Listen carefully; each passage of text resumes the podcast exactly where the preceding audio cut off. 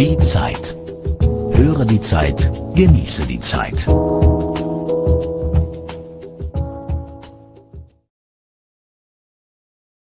Eine Frage der Würde. Bush kommt nach Deutschland. Die Stimmung wird besser, aber Freundschaft ist kein Vasallentum. Von Helmut Schmidt. Die Zeit, Ausgabe 8 vom 17. Februar 2005. Die Europareise der amerikanischen Außenministerin erinnerte an das Märchen vom Wolf und den sieben Geißlein, in dem der Wolf zwar Kreide gefressen hat, um seine Stimme zu verstellen und freundlicher tönen zu lassen, aber doch derselbe geblieben war. Verteidigungsminister Rumsfeld war ein wenig vorsichtiger als Miss Rice, schließlich hatte er vor einem Gremium zu sprechen, in dessen Augen seine Feldherrenqualitäten und seine Urteilskraft nicht mehr ganz unbeschädigt glänzen. Wenn demnächst der Präsident selbst nach Europa kommt, so wird er all seinen südstaatlichen Charme aufbieten, um eine neue Phase der transatlantischen Beziehungen zu suggerieren. Bedeutet dies alles eine prinzipielle Änderung der amerikanischen Außenpolitik? Ist Bush Jr. seit seiner überzeugenden Wiederwahl ein anderer geworden? Wohl kaum. Der Präsident wird viele Male Freiheit, Demokratie und Recht preisen. Guantanamo wird er dabei nicht erwähnen. Er wird auch kaum seine entscheidend wichtige Erklärung der nationalen Sicherheitsstrategie der USA vom 17. September 2002 vortragen und seinen dort dokumentierten Willen, ohne Rücksicht auf das Angriffsverbot der UN-Charta präventive Kriege zu führen und für alle Zukunft die militärische Vorherrschaft der USA zu beanspruchen. Der Präsident wird vielmehr stillschweigend an diesen Prinzipien festhalten, zu denen er sich moralisch legitimiert und sogar von Gott beauftragt glaubt. Was also ist neu, abgesehen von der gefälligen Façon de parler?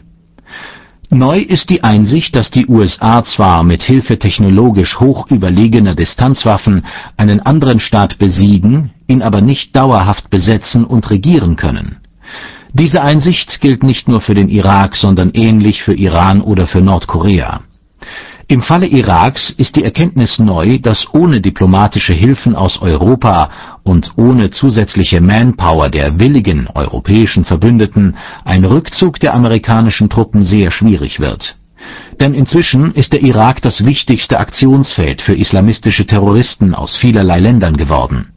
Hinter der amerikanischen Charmoffensive vis-à-vis Europa verbirgt sich das Ersuchen um Hilfe.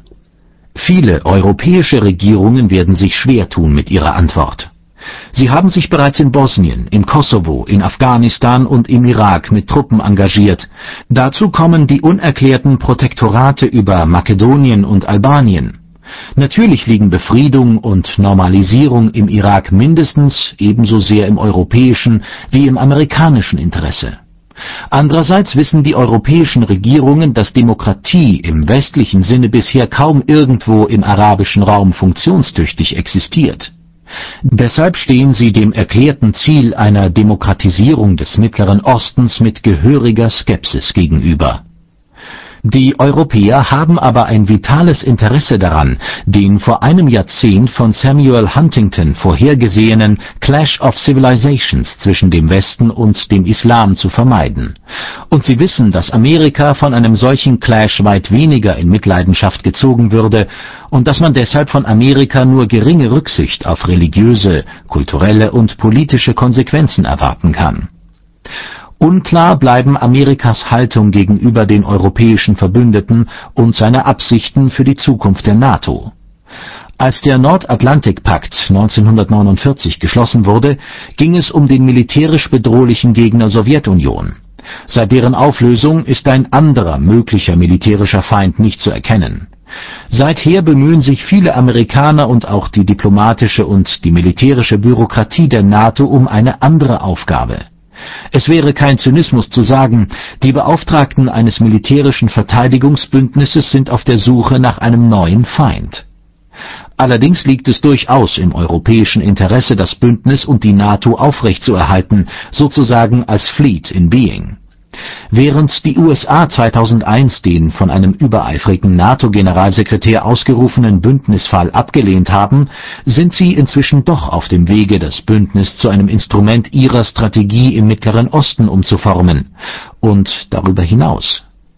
Im Text des Nordatlantikpaktes gibt es dafür keine Grundlage. Der Pakt hat keineswegs die Aufgabe, über seine geografisch definierten Grenzen hinaus Freiheit und Demokratie zu verbreiten. Ebenso wenig verpflichtet er die vertragsschließenden Staaten zur Mitwirkung. Bush wird auch kaum den Eindruck beseitigen können, den viele europäische Politiker in den vergangenen vier Jahren gewinnen mussten, nämlich, dass Washington auch künftig in manchen Fällen unilateral handeln wird, ohne Rücksicht auf das weltumspannende Gefüge internationaler Verträge und Institutionen, ohne Rücksicht auf Verbündete oder gar auf die Europäische Union bis in die späten 1990er Jahre waren nicht nur China und Russland, sondern vornehmlich alle mit den USA verbündeten und befreundeten Staaten eine multilateral operierende Strategie der USA gewohnt. Amerika führte, jedoch in kooperativer Weise und unter Einhaltung der vertraglich vereinbarten Regeln. Nahezu alle Staaten der Welt haben ein vitales Interesse daran, dass diese Praxis wiederhergestellt wird, aber erzwingen kann das keiner der Präsident wird es sehr schwer haben, seine Verbündeten davon zu überzeugen, dass er keine Hegemonie anstrebt. In einem wichtigen Punkte stimmen die meisten Staaten der Welt heute mit den USA und mit Bush überein. Es soll keine Verfügungsgewalt über atomare Waffen in die Hände zusätzlicher Staaten gelangen, schon gar nicht in die Hände von staatsfrei handelnden Terroristen. Gegen die weitere Verbreitung atomarer Waffen haben die USA jedoch keine erfolgsversprechende Strategie Hoffnung gäbe es vielleicht dann, wenn die vom Nichtverbreitungsvertrag privilegierten Atomwaffenstaaten mit wirksamer Selbstbeschränkung ein Beispiel gäben. Aber auch darüber wird beim Besuch des Präsidenten kaum ein ernst gemeintes Wort gewechselt werden Auslandsbesuche durch Staatsoberhäupter dienen mindestens zur Hälfte der Selbstdarstellung gegenüber dem heimatlichen Fernsehpublikum.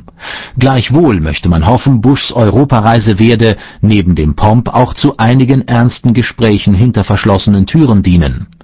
Wie aber auch immer der Besuch verläuft, der amerikanische Präsident wird von den europäischen Gastgebern ernst genommen und freundlich empfangen werden wie groß oder wie gering auch immer die Divergenzen bei nüchterner Betrachtung bleiben, die amerikanische und die europäischen Nationen stehen einander näher als viele andere Völker und Staaten. Wir sind einander durch die Aufklärung und durch unser ethisches Erbe verbunden. Das amerikanische Fernsehpublikum muss diesen elementaren Zusammenhang aus Anlass dieses Besuches spüren können. Es muss gleichzeitig verstehen können, wir Europäer wollen keine Vasallen sein. Wir wollen unsere